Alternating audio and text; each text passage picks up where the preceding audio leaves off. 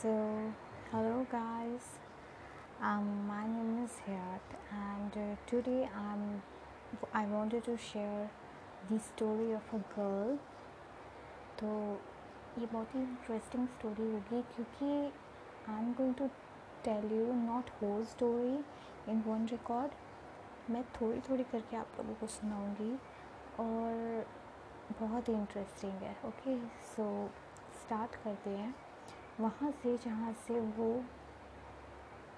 उसकी लाइफ की शुरुआत हुई थी मतलब जब उसने बर्थ लिया था इस वर्ल्ड में, ठीक है?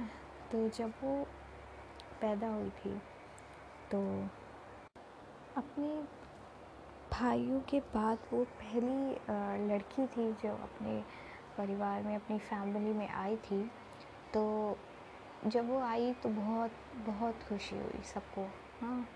खासकर कि उसकी मम्मी को और उसके, उनकी मम्मी के घर वालों को, क्योंकि इस फैमिली में लड़की नहीं थी कोई भी ओके और उसके पापा ऐसे थे जिसको लड़कियाँ चाहिए नहीं थी। तो उसके होने के बाद उसके पापा बिल्कुल चेंज हो गए, क्योंकि लड़कियाँ नहीं चाहिए थी, उसके बाद वो उससे उतना ही ज़्यादा प्यार करने लगे हाँ अपने लड़कों से भी ज़्यादा।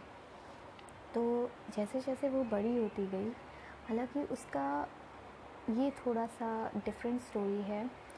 तो उसकी जो फेस था वो बहुत ही ब्यूटीफुल था। मतलब वो छोटी थी वो बड़ी हो रही थी उसको ये नहीं पता था कि आगे चल के उसके साथ क्या होगा।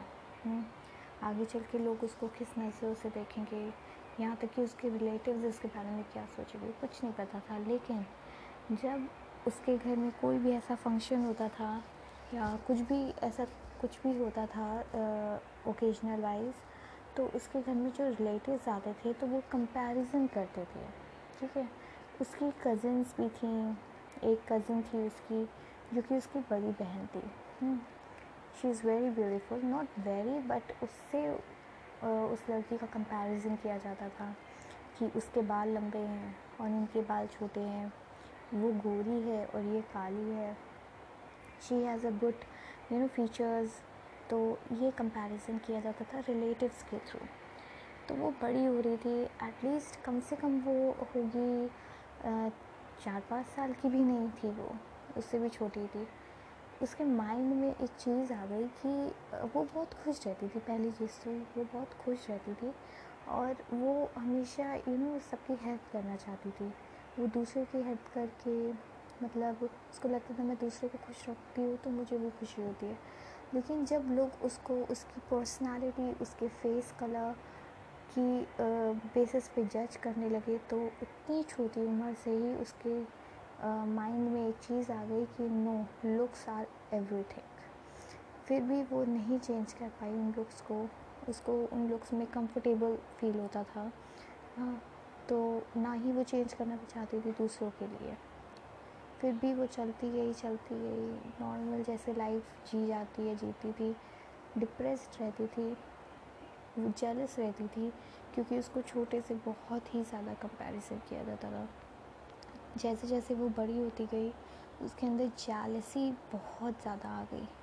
जेलसी इन द सेंस वो इरिटेट होने लगी सबसे। उससे अगर कोई अच्छी भी बात करता है तो वो उसकी सुनती नहीं थी। और धीरे धीरे करके इस हद तक पहुँच गई कि उसको लगता था कि उसको कोई पसंद ही नहीं करता, यहाँ तक कि उसके पेरेंट्स भी उसको नहीं पसंद करते हैं just because of her face her skin tone जबकि वो ये नहीं जानती थी कि उसके जो बिहेवियर हो रहा है, उसकी जो बिहेवियर उसकी वजह से उसके पेरेंट्स भी उससे थोड़ा गुस्सा रहते थे। उसने ये कोशिश नहीं की कि वो अपने बिहेवियर को सही करे, उसने क्या किया, वो चाह, वो सोचती थी कि अगर मैंने अपने स्किन टोन अपने आप को, अपने फेस को सही कर लिया तो वो सब लोग मुझसे बात करने लगेंगे। और सब लोग मेरी तारीफ़ करने लगेंगे अप्रिसिएट करने लगेंगे हर चीज़ को ओके तो ये सोचती थी। अब कुछ रिलेटिव्स ऐसे थे, जैसे जैसे वो बड़ी हुई, उसके फीचर्स तो बहुत सुंदर हो गए, लेकिन वो और डार्क हो गई। जितनी वो छोटे में डार्क थी, उसका कलर डार्क था, उससे ज़्यादा डार्क हो गई जैसे वो बड़ी हुई। लेकिन उसके फीचर्स बहुत अच्छे थे। तब भी उसको थोड़ा सा अनकम्फर्टेबल फील होता था। जब वो स्कूल में पढ़ती थी, उसके हेयर्स बहुत अजीब थे। उसमें थोड़ा सा उसकी वजह से अनकम्फर्टेबल होती थी। जो लड़कियाँ ब्यूटीफुल थी, उनको देख देख के वो थोड़ा सा जेलस होती थी। उनके साथ नहीं बैठती थी। ऐसे बच्चों के साथ खड़े होना पसंद नहीं करती थी जो उससे अच्छे लगें। तो बहुत सारी चीज़ें just because of lack of confidence वो बहुत ही नीचे चली गई। इतना नीचे कि वो अब स्कूल में भी उसको कोई जानता नहीं था। स्कूल में भी she can't do anything उसने कुछ नहीं किया था क्योंकि बिकॉज़ ऑफ़ कॉन्फिडेंस उसको कोई आगे बढ़ने ही नहीं दे रहा था। यहाँ तक कि वो बढ़ना भी नहीं चाहती थी। वो दबी ही रहना चाहती थी और वो दबी रहती थी, ओके? तो जैसे कि होता है ना कि स्कूल में आपने देखा होगा जो बच्चे पढ़ने में अच्छे होते हैं, उनको आगे बैठाया जाता है और जो अच्छे नहीं होते उनको पीछे बैठाया जाता है। लेकिन उनमें से कुछ बच्चे ऐसे होते हैं जो डरते हैं टीचर्स से और वो अपने आप ही पीछे बैठते हैं जाके। तो उन पर कोई ध्यान ही नहीं दिया जाता और टीचर्स कोशिश भी नहीं करती उनको कि आगे लेके आएँ उनको या उनको कुछ समझाएँ, ओके? सो यही चीज़ उसके साथ भी चलती थी। वो अकेले बैठती थी just because of lack of confidence यहाँ तक कि वो लड़कियों से बात भी नहीं करती थी। अगर लड़कियों से बात करेगी तो कुछ ना कुछ लड़कियाँ कमेंट करेंगी, इसकी वजह से वो किसी से बात नहीं करती थी। ऐसे करते करते धीरे धीरे धीरे धीरे उसकी लाइफ फ्लो होती गई, निकलती गई और बहुत ही बोरिंग लाइफ थी उसकी। बहुत ज़्यादा उसने अपने हाथों से की थी जो कि।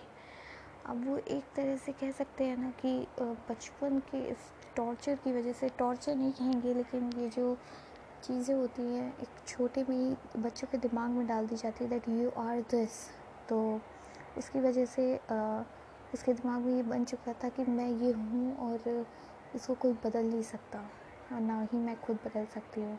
तो उस चीज़ को सोच सोच कर डिप्रेशन में चली गई थी। उसके बहुत सारी प्रॉब्लम होने लगी थी। ओके तो इवन उसको सोल्यूशन भी नहीं मिल रहा था कि वो कैसे क्या करे, वो अकेली थी। क्योंकि उसका बिहेवियर ऐसा हो गया था कि हर किसी ने उसका साथ छोड़ दिया था। यहाँ तक कि वो किसी से इमोशनली भी नहीं अटैच थी। ठीक है? तो ये होता गया उसकी लाइफ चलती गई। धीरे धीरे पता नहीं एक दो फ्रेंड्स स्कूल में ऐसी होती हैं जो कि और भी लो होती हैं। उनकी नज़रों में उन्होंने कभी कुछ कहा कि मतलब you are this you are better than me और कुछ ऐसा कि मतलब उसको कॉन्फिडेंस फील हुआ कि नहीं, मैं हूँ कुछ। ऐसे करके कुछ थोड़ा थोड़ा कॉन्फिडेंस गेन करके बहुत ही थोड़ा सा कॉन्फिडेंस उसके अंदर आया।